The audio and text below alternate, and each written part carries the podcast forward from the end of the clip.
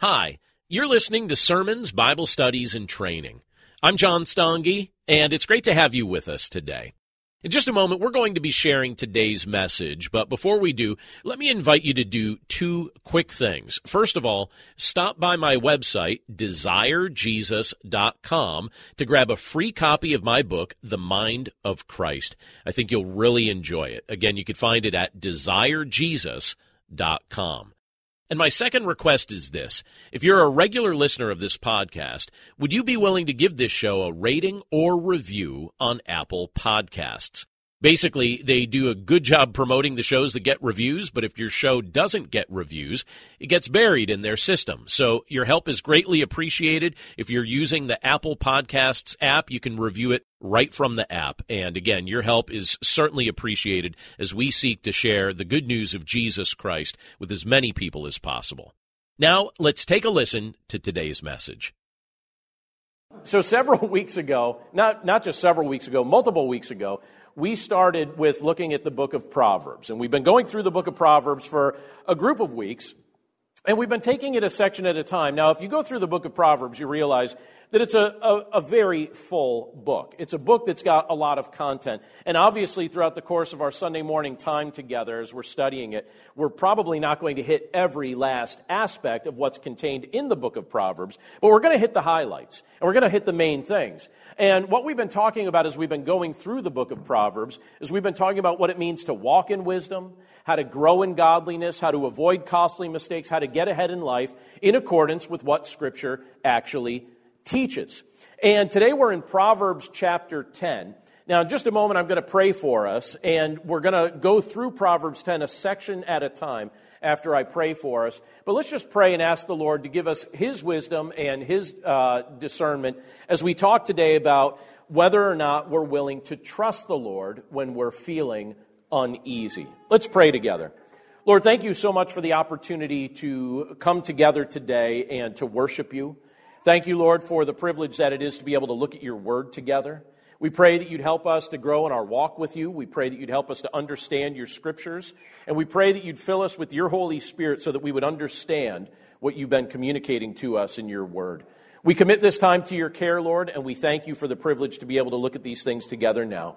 In Jesus' name, amen. So uh, the other day, and I'll have you guys work the slides for me too, because they, they don't seem to be operating either. Um, but the other day, I had two similar things happen to me at the same exact time. Uh, first, I was I happened to be talking to a friend. And as I was talking to that friend, uh, he expressed to me that he was having a very bad morning. And he had a variety of things going on that I think were probably contributing, but he said he wasn't able to fully put his finger on it. I, I said, well, what's going on? And he said, all right, well, his family wasn't home. Uh, his schedule was being unexpectedly interrupted, and he was feeling emotionally off. Actually, there was a group of us that were chatting, and that's what he said. You know, he was feeling emotionally off, and he said he couldn't fully put his finger on it, but what he decided to do was this. He said, I'm just going to work through this today. I'm going to get my work done regardless of how I feel. Regardless of how I feel in the moment, I'm just going to get my work done. And at the same time I was having that conversation with him and several other people as we were all chatting together, Uh, I received a text message, and I looked at my phone to see what the text was about, and it was from a family friend who lives very close to where I grew up. And she had re- received news earlier that day that alarmed her, and she wanted an outside perspective on what she was now experiencing in her life. And so she messaged me, and we chatted for a few minutes, and we chatted through her concern and tried our best to get to the heart of the matter of what was making her feel uneasy. And I bring up these examples because I think we all experience seasons of life where we feel uneasy. So maybe you're dealing right now with unexpected change in your life. Or maybe you feel like you're being taken advantage of by somebody that you felt like you could trust, but then all of a sudden you discover you couldn't trust. Or maybe you can't even put a finger on why you feel how you feel. Well, I think these are these are experiences that are common to us all. I think these are the type of things that we experience in this world. There are things that make us feel uneasy and make us feel uncertain. And the question is, what should we do when we have those moments, when we have those seasons? Well, one of the things that you're going to notice as a highlight and as a pattern throughout Scripture is the Lord's invitation to trust Him in the midst of every circumstance. He invites you and me to trust him no matter what we're going through, whatever season of life we're at, whatever experience we're having. He invites us to trust him no matter what. And that's a, a pattern that you're going to see in the scripture we're looking at today as well. In Proverbs chapter ten, it shows us that we could trust the Lord in the midst of every circumstance. And this particular chapter, in it, the Lord demonstrates that he oversees our lives, that he's working his will through us, and that he's bringing an end to the efforts of wickedness that threaten us. So join with me, if you would, as we look through uh, Proverbs chapter ten. And as we do so, we're going to see that we can trust the Lord when we're feeling uneasy. And he demonstrates a variety of reasons why. And one of the first things that he shows us in the first few verses is this, the fact that he won't let the righteous go hungry. Now, even before we read this, I have to say that this is a concept that ministers to me greatly because I don't like being hungry. And uh, anytime the Lord brings up food in Scripture, he has my attention automatically. But when you look at Proverbs chapter uh, ten, starting with verse one, the Lord demonstrates this fact in very specific ways. And it says this, it says, "A wise son makes a glad father, but a foolish son is a sorrow to his mother. Treasures gained by wickedness do not profit, but righteousness delivers from death. The Lord does not let the righteous go hungry, but he thwarts the craving of the wicked. A slack hand causes poverty, but the hand of the diligent makes rich. He who gathers in summer is a prudent son, but he who sleeps in harvest is a son who brings shame." Now, let me pause there for just a second and say this. Uh, as, and you'll see, as we look through the statements that are included in this partic- uh, particular chapter and in the chapters that are coming, that there's a pattern that's at play here. When you go from chapter ten all the way up to chapter twenty-two of the book of Proverbs, many of the Proverbs that we'll read, they provide a contrast. And the contrast is this. We see a contrast between the actions of the righteous and the wicked, or the foolish and the wise. We see a contrast. So the statements that were given from chapter ten all the way up to chapter twenty-two provide a lot of contrasting statements. The wicked and the righteous, or the foolish and the wise. And we see that pattern particularly in this scripture that we just read together just a moment ago. We see it there as well. So in speaking of the wicked here in this passage, Solomon makes it clear that they bring sorrow and shame to their family. And he says they don't ultimately profit from their activity. They will not be satisfied the, by, by the pursuit of their cravings. And they will experience not only physical poverty, but relational and spiritual poverty as well. It's not a pretty picture. It's not something that any of us should want for our own lives, but that's what Solomon tells us the wicked can expect. It's the reality of a life that's being lived absent of genuine faith in the Lord. And then he, then he provides the contrast. And the contrast is this. The righteous, on the other hand, are promised a much different outcome in their life. They bring gladness and honor to their family. They experience spiritual life. They're satisfied by what the Lord grants to them. They're amply supplied materially, relationally, and spiritually. And the contrast between the wicked and the righteous couldn't be more stark, but that's what we're shown here in this portion of Scripture, and we see that contrast all throughout this middle section of the book of Proverbs, chapter ten, all the way up to chapter twenty-two. But one of the things that catches my eye in particular about this particular passage is the fact that the Lord promises that he won't let the righteous go hungry. Now, when we read that verse just a few moments ago, and even when I brought it up on the slide behind me here, that the Lord won't let the righteous go hungry, how does that promise hit your ears? How do you hear that? How does that promise hit your ears? How does that assurance strike you, that the Lord won't let the righteous go hungry? Well, let me, let me explain something about righteousness really quickly. Scripture tells us something very specific about righteousness. So left to ourselves, we are not righteous. I don't know how that makes you feel. I know how that makes me feel. In one sense, that, that at, at one point, that would have bothered me, that statement. Now that I understand what the Lord's up to and what he's doing, I find comfort in how he remedies that. Because Scripture tells us that even though by nature we are not righteous, you're not righteous by nature, and I'm not righteous by nature, Scripture tells us that through faith in Jesus Christ, we're granted his righteousness as a gift. He imputes his righteousness to our account. Do you ever hear that term? It's a theological term that, that basically just describes the fact that Christ takes his righteousness and he gives it to us because our account was deficient. So he imputes it, he adds it, he places it in our account because our account was lacking righteousness. So he doesn't say, come up with your own righteousness. He says, I'm going to give you my righteousness because my righteousness, the Lord says, is better than our what? Self-righteousness. Have you ever met somebody who's self-righteous? How long did they remain on, on your uh, close contact list or your friends list? Do you trust them or do you avoid them? Self-righteousness is not righteousness. You can pretend that you're righteous, but self-righteousness is not righteousness. Biblical righteousness, like is being described here in this portion of Scripture, is when the Lord looks at somebody and he says, you don't have righteousness in your account, but if you trust me, that righteousness, the righteousness of Christ, is granted to our account. In Jesus, we're granted his righteousness as a gift. He imputes it to our account because we were deficient and needy. In fact, I like what it tells us. Jump to the slide for me, if you would. Uh, in Romans chapter three, verse twenty-one and twenty-two, it says this about the righteousness of God. It says, but now the righteousness of God has been manifested apart from the law, although the law and the prophets bear witness to it. And it, look at this line. It says, the righteousness of God through faith in Jesus Christ for all who believe, for there is no distinction.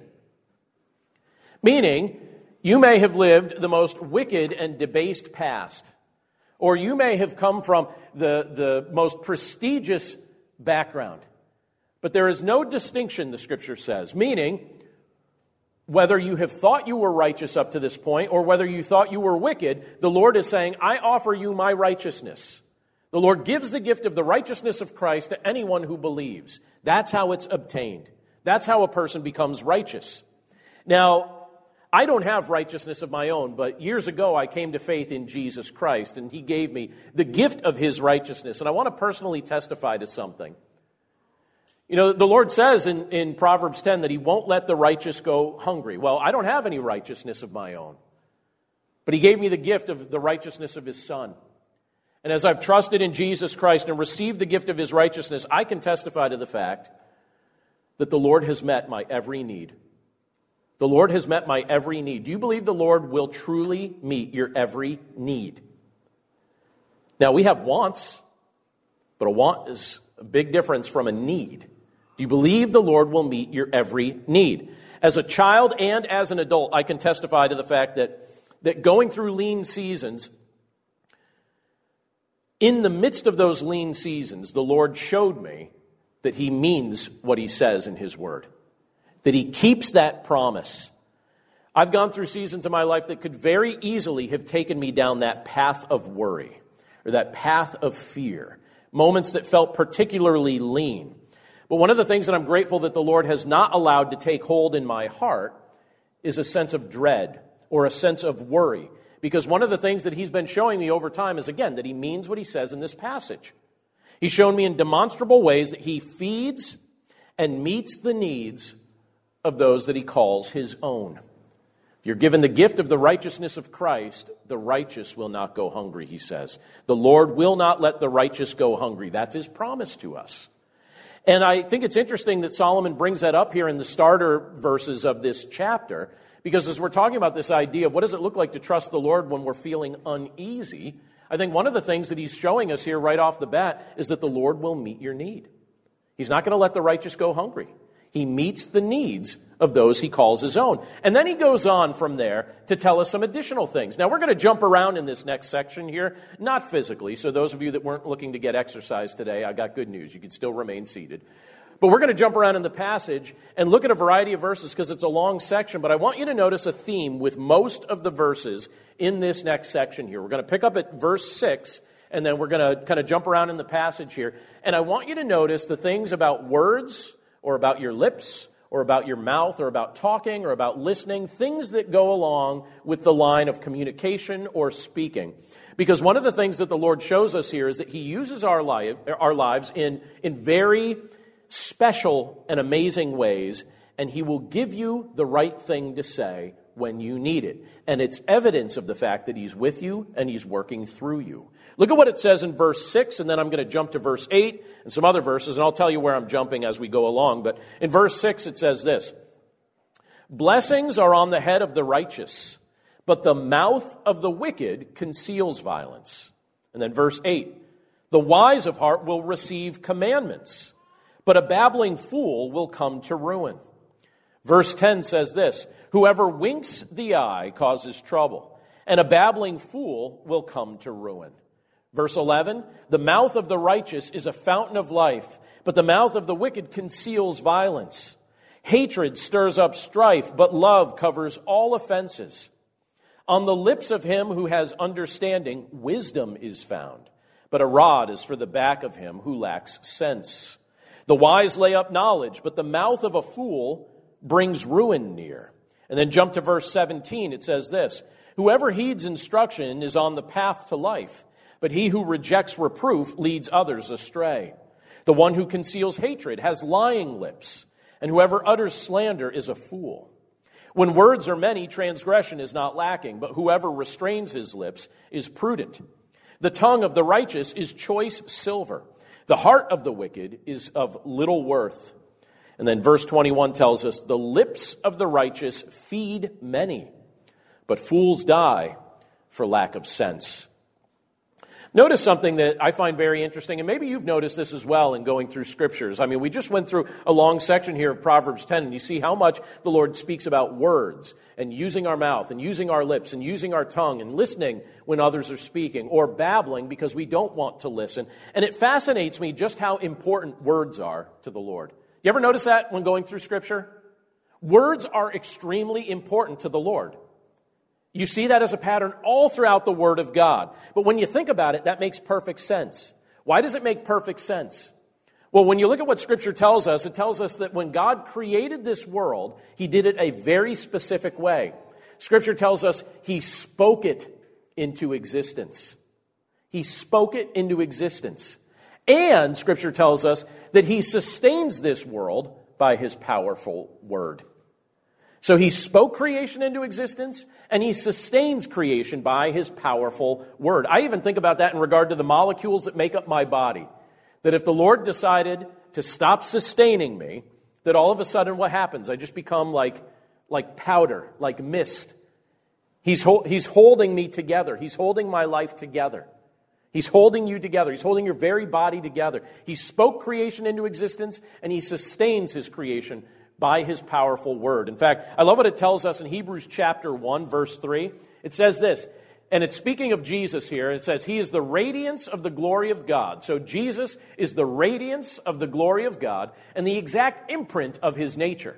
And He upholds the universe by the word of His power. He upholds the whole universe by the word of His power. Now, the application of how our words are supposed to be used is demonstrated in a variety of ways when we get back to Proverbs chapter ten. Solomon tells us, it, as he draws these contrasts out, he tells us that the wicked and the unwise, they use their words for destructive purposes. But the righteous use their words to edify and to bless and to honor. And doesn't that make perfect sense? When you think about the fact that our Lord, what does He do? He creates and He sustains with His word. So if Jesus lives within you and you're reflecting His heart, what, what can we expect to come forth from your life? Words that build up, words that edify, words that sustain, words that help. But the wicked, how do they use their words? To destroy, to tear down. And so your words and my words are going to reflect what's going on in our heart. And if Christ is Lord of your heart, and if Christ is Lord of my heart, you're going to see that reflected in how we choose to speak and how our words are used. Solomon is elaborating on that when you look throughout Proverbs chapter ten, these middle verses that we just read. Here he, he you know, he, he talks about the fact that the wicked, they promote violence. They babble instead of listening. They stir up strife. They bring ruin. They lead people astray. It doesn't sound pleasant, does it? They promote hatred. They engage in slander. The righteous, they receive instruction. And what do they do with their words? They promote life. They forgive offenses. They share wisdom. They teach knowledge. They restrain themselves from speaking when it would, when it would not be helpful. They restrain themselves from speaking when it would not be helpful. Now, in looking at these examples, what I see is this. I see a picture of the temperament of somebody who's being led by the Holy Spirit versus somebody who's being led by, by the cravings of their sinful nature. So if you're being led by the Spirit, you'll, you'll use your words one way. If you're being led by the cravings of your, of your sinful nature, you're going to use your words another way. We can build or we can destroy with our words. But a follower of Christ will emulate his example. We'll use our words to make investment in the lives of other people. We'll convey the wisdom and life that's found in his gospel to one another. We'll build one another up in that way. I love what Ephesians four, verse twenty-nine tells us. It says this. It says, let no corrupting talk come out of your mouths. So think about that. It doesn't say let some or let a little. It says let no corrupting talk come out of your mouths, but only such as is good for building up, as fits the occasion, that it may give grace to those who hear. I love that statement where it says that our words can give grace to those who hear. Do you have people in your life that just talking to them makes you feel better about just about anything? I have a small list of people in my life that if I'm ever feeling down in the dumps, I like to talk to them, even if I don't tell them that I'm feeling down in the dumps. Just the fact that they, they speak with such grace, or they exhibit the heart of Christ In, in their words, it builds me up and it makes me feel better. And I've mentioned this person before, but there's somebody from my youth that I often think about when it comes to a portion of Scripture like this and how important it is to use your words in a valuable way. One of the things you'll notice about our church, those of you that are here for the very first time, um, I'll tell you something about our church that those that have been part of our church family for a long time, they already know. That one of the strengths of our church is that we value and we invest in young people. We try and value and invest in children and teens. They're not an afterthought to us. And so a lot of our programs, a lot of our ministries, and a lot of our events are targeted towards serving them because we believe wholeheartedly in building them up. It's a very difficult, the foundational years of your life are a very difficult season of life. And uh, all of us can testify to that. All of us have experienced those years, and we know how challenging those years certainly can be. And I remember one of the things that I'm so grateful for for my home church, the church I grew up in, up in northeastern Pennsylvania, was the fact that they were the type of church that also invested in young people. And it became part of the culture of the church. And when it becomes part of the culture of the church, you have people that go out of their way to notice young people and notice their needs. They had a very active Sunday school program and things like that. There was one particular person, and I reference her from time to time, but she occupies a lot of my thinking because she also was someone that taught me a lot of the foundational things that I know about theology. And um, and there was there was a woman in my home church who would always go out of her way to single me out and encourage me. And I believe the Lord was speaking through her to me. Uh, she was an older woman in the church. She taught Sunday school. I was in her class, learned a lot of things from her. And I was go- I remember at that particular season of my life, I was going through a lot. That was a season in my life where my family, some of you know my family background, our family seemed very cookie cutter and standard till I was about eight years old. And then at that point, our family just blew up. And it was like conflict and just unsettled feelings and all sorts of things for about, you know, just the rest of my growing up. It was just a very difficult context in many respects. And trying to navigate through life when your household feels so unsettled is very challenging when you're still trying to build a foundation for your own life. And I remember one of the worst seasons of my life growing up when I was about twelve years old. I really, at that point, I, if I'm honest with you, I didn't even want to be alive.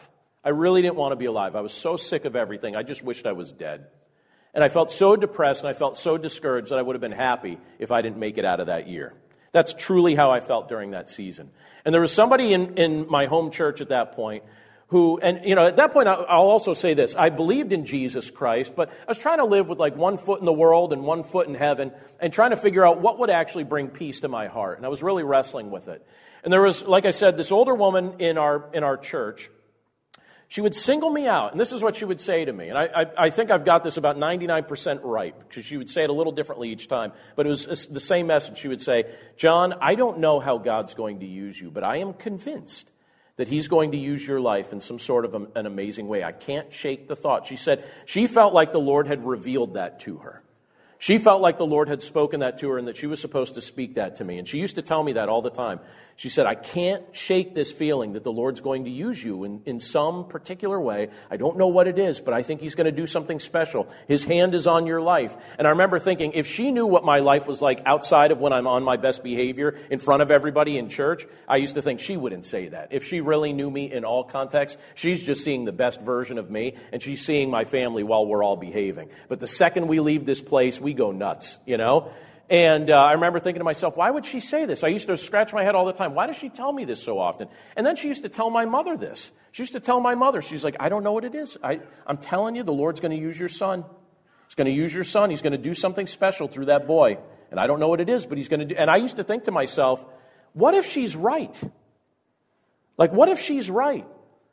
That ministered to me so deeply during a season when, and I'm not exaggerating with you just for effect, I really didn't want to be alive anymore at that season.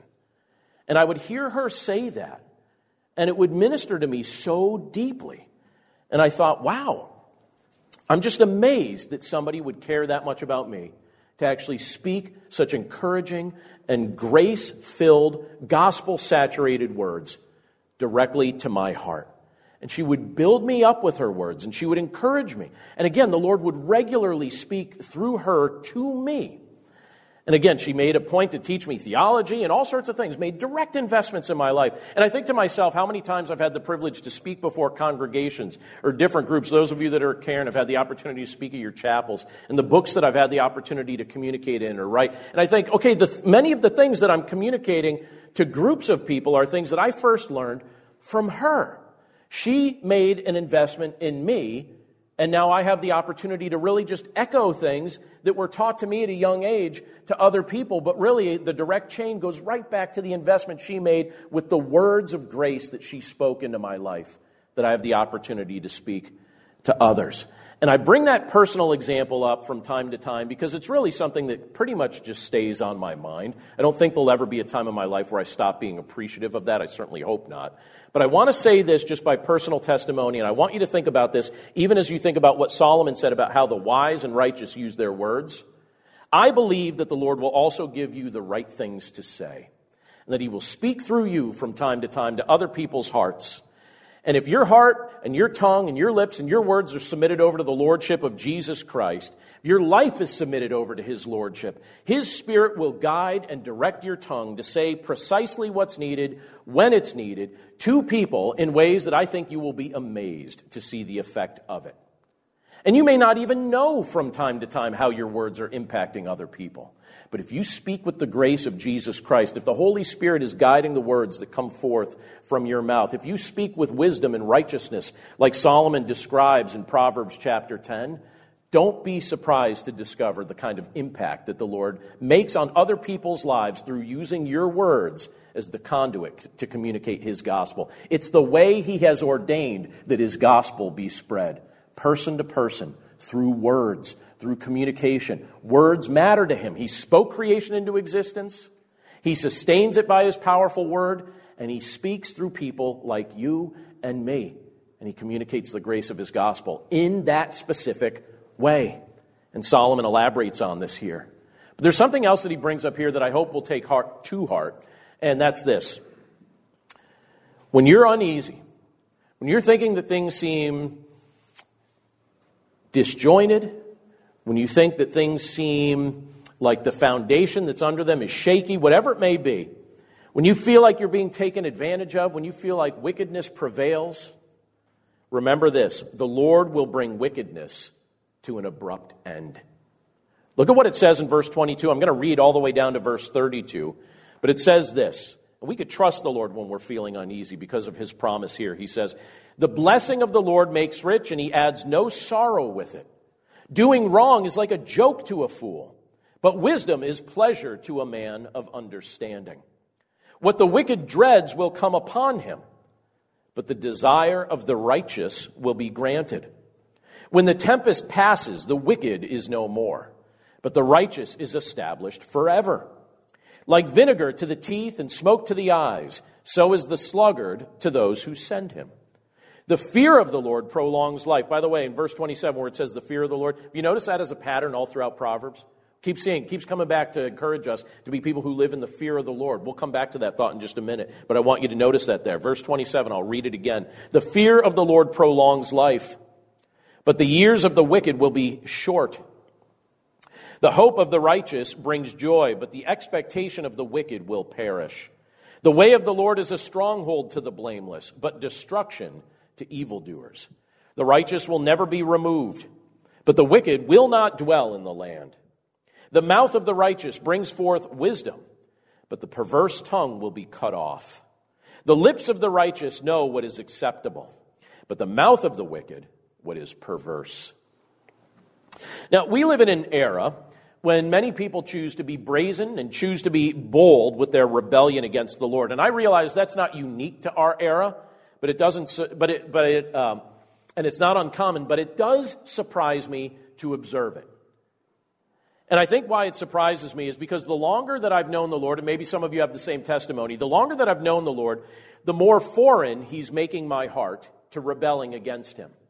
The longer I've known him, as he's helping my faith to gradually mature, the more foreign the idea of rebelling against him becomes to me. It, it develops a distaste. It's something that I don't want to do. I don't want to rebel against the Lord. But at an earlier season, it was much easier for me to rebel against him. And as my faith continues to grow, I'm finding that I don't have the same desire to rebel against him. Maybe you could testify to that same maturity of faith that you've been experiencing over the years. And I'll even say this, one of the things that I've been praying for myself, and one of the things that I've been praying for my household, is that we would, like it says in this portion of Scripture, that we would live in the fear of the Lord, that we would learn to revere and respect him and love him so much that we won't attempt to take our lives in a direction that's marked by disobedience to him. That's what it means to truly fear the Lord, that you revere the Lord, that you respect him, and that you love him so much that you really don't want to take your life in a direction of disobedience toward him. But the only reason that's a priority in my life, the only reason I even care about that at all, is because Jesus Christ has gripped my heart. Naturally speaking, that is not something I would have cared about. But now that I do know him, now that I do value him, now that I do find my joy through him, my perspective toward what contributes to a good life is drastically different from what it once was. Let me bring you right back to that season of life that I was describing a few moments ago when I was twelve.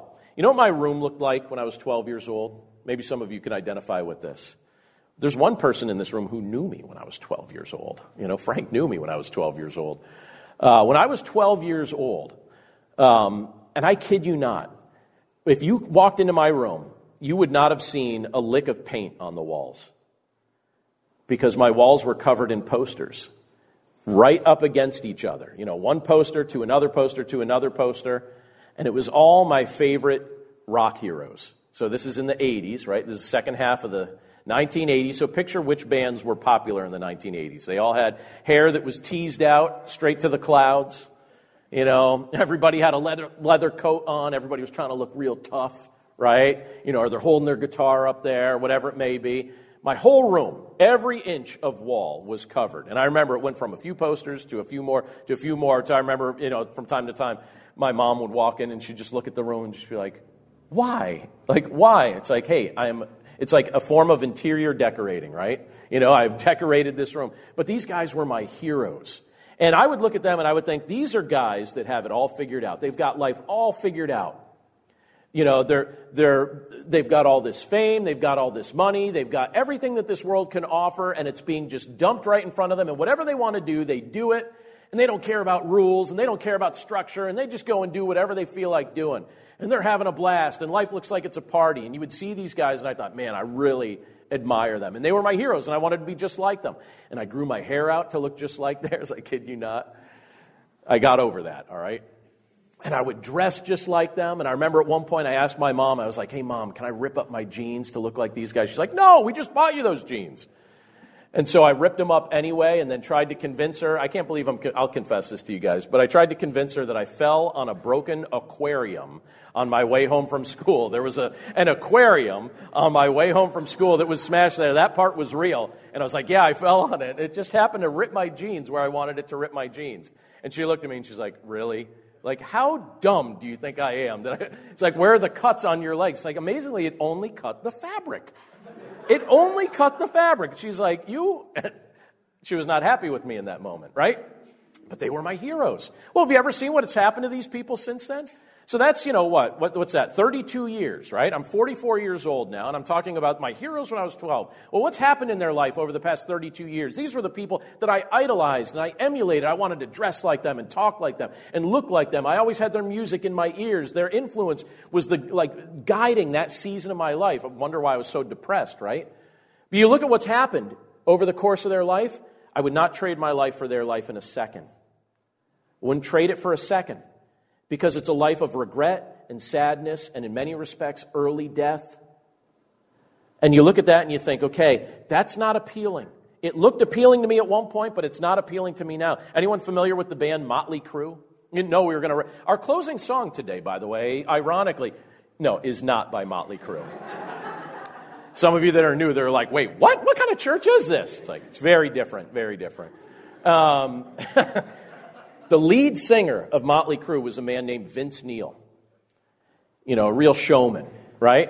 And I remember around the time their second album came out, they were one of the biggest bands in the world. They're making millions and millions of dollars. And I'm trying to look like them and listen to them and dress like them and talk like them and be cool like them. It didn't work for me, but it seemed to be working for them. But I thought maybe if I just tried it long enough, it would work. Never worked. But anyway, at that point, you would think they're on the top of the world. And they were, you know... I mean, they're they're doing drugs all the time. They're drinking all the time. They're getting high. You know, they're they're doing all this stuff and communicating this party lifestyle that everybody thinks, man, that just must be amazing. They seem to have a lot of fun. Well, one particular night, Vince Neil, I don't know if any of you are familiar with this story already, but Vince Neil decided to get into a car with the uh, person that was in another band, and Vince Neil was driving, and the two of them were drinking, and they were high. And Vince was driving. They were just going down to the liquor store to get a little bit more because they ran out. And on their way, I think it was back from the liquor store, Vince took his sports car and he just, he just like uh, jacked it up to a very high speed and he wrecked it and the other guy died. And I saw an interview with uh, Vince Neil a few years ago where he talked about that moment. And he said, I'm just going to shoot straight with everybody. He's like, I'm not in jail. Why am I not in jail? You know, I drove a car and ended up killing this guy because I was high. So I did that. Why am I not in jail? And he said, here, I'll tell you why I'm not in jail. Money. That's the only reason I'm not in jail. Money. And he said, what I had to do was this. The profit from our next album I had to give to that man's family in exchange for me staying out of jail. So I got to stay jail-free. I gave all the money from that next album to that family. And now for all these decades, I get to live with this on my conscience. That I took my life in that direction, and that was the result. And here's the sad thing. He still hasn't come to a spot where he's recognized what's missing. He's still trying to find something to fill that void in his heart with the things of this world. And what happens? Well, Solomon described it here for us in this passage. Wickedness comes to an abrupt end. You're not helped, and I'm not helped by it. The promises of this world that we think we will obtain through wickedness, through rebellion against the Lord, through living outside of faith in Jesus Christ, eventually the game is over. The game ends. And Christ wants more for us than just coming to the abrupt end of wickedness. In fact, that's why he offers himself to us. Maybe you have, maybe even something I just said there is very similar to something you've experienced in your past. Maybe you have some dark things there. I don't know. But I'm telling you, whatever it is, you can confess it to Christ. You can give it over to him. He will completely cleanse you from it. He will make you a new person. And he will usher you into a future that is glorious. You don't have to come to him with righteousness. You can come to him with your wickedness. And he'll take your wickedness, forgive it, and give you his righteousness. And he'll look at you and he'll say, you are not who you once were. You are a new creation in my kingdom. You are part of my family, and I'm not ashamed to know you. And I'm glad that you're here. And you're part of my family forever. That's his promise to us, that he wipes the slate clean and then calls us righteous. Now, we know we didn't deserve to be called that, but he does it anyway. And he says it had nothing to do with what you did or didn't do. It had everything to do with what Christ did on the cross for us. And he took our sin upon himself so he could give us the gift of his righteousness. He wants more for us than just the abrupt end that wickedness comes to. He wants us to experience the confidence, the confident hope that, that he has assured us that he will meet our needs, that he will speak through us, and that his righteousness will ultimately reign upon this earth, and that his righteousness will reign in our lives. He offers that to you, and he offers that to me. And it's not a joke. It's a real thing. It's a real gift. And many people in this world live their lives rejecting it, and then eventually come to that abrupt end without ever accepting the gift that's been open to them the entire time. But there are some that say, I need that gift. I need the righteousness of Christ. And they rejoice in it and receive it by faith in him. Apart from Christ's intervention in your life and in my life, we were lost. But now that he's drawn us unto himself, he shows us that we could live with confident faith in him. So if you've been feeling uneasy for good reasons or for no good reason, remember the example that we're given here in the book of Proverbs in chapter ten. Remember that we can trust the Lord in any moment, in any season. He doesn't let the righteous go hungry. He speaks through people who at one point lived at a distance from him, but then you live close to him, and he speaks through you and does amazing things through your life. And he brings wickedness to an abrupt end, but gives you hope in righteousness that's beyond any given moment. Proverbs ten assures us of that, and we have the opportunity to believe that. Let's do so. Let's pray. Lord, thank you so much for the privilege that it is to be able to look at your word together today and to think about the things that you've revealed to us in it. Lord, we know that when we look at a portion of Scripture like this, there's a lot of things that we wrestle with. There's a lot of things that we think about. And Lord, we want ultimately to know you and to have a heart that is at peace because of you. Lord, if we're looking for worldly sources to somehow supply the peace that we're craving, we pray that you would change our perspective. We pray that we would see this all differently. Lord, we pray that you'd help us to see that you're our only hope, and that it's through you that we experience life, and it's through you we experience joy. It's through you that, that we find ourselves not in the slump that we were in, but rescued out of that and on a new path, going in a new direction because of what you've accomplished for us. So, Lord, thank you for these reminders from your word today. We're grateful to be able to start off our week this way, thinking about these things. And, Lord, we're grateful that you demonstrate your love to us, that you bless us with your grace, and that you give us the opportunity to reflect you like a mirror, that we can reflect your grace, the grace you've invested in our lives, that we could invest that in the lives of other people. Thank you for those who have taken the time to do that for us, and by your grace we pray that we would do that for others as well. We're just grateful to be able to start off our week with these reminders from your word, and we commit ourselves to you now and pray this all in Jesus' name. Amen. Jesus wants our fears to launch us toward faith. Then he grins and says, "Do you trust me? Because together, we can do this." With Mornings with Jesus, you can start your day in a positive way. Find hope through inspirational stories and scripture. Go to life audio dot com or search your favorite podcast app for Mornings with Jesus. You can also download the Abide app for biblical meditations at abide dot com.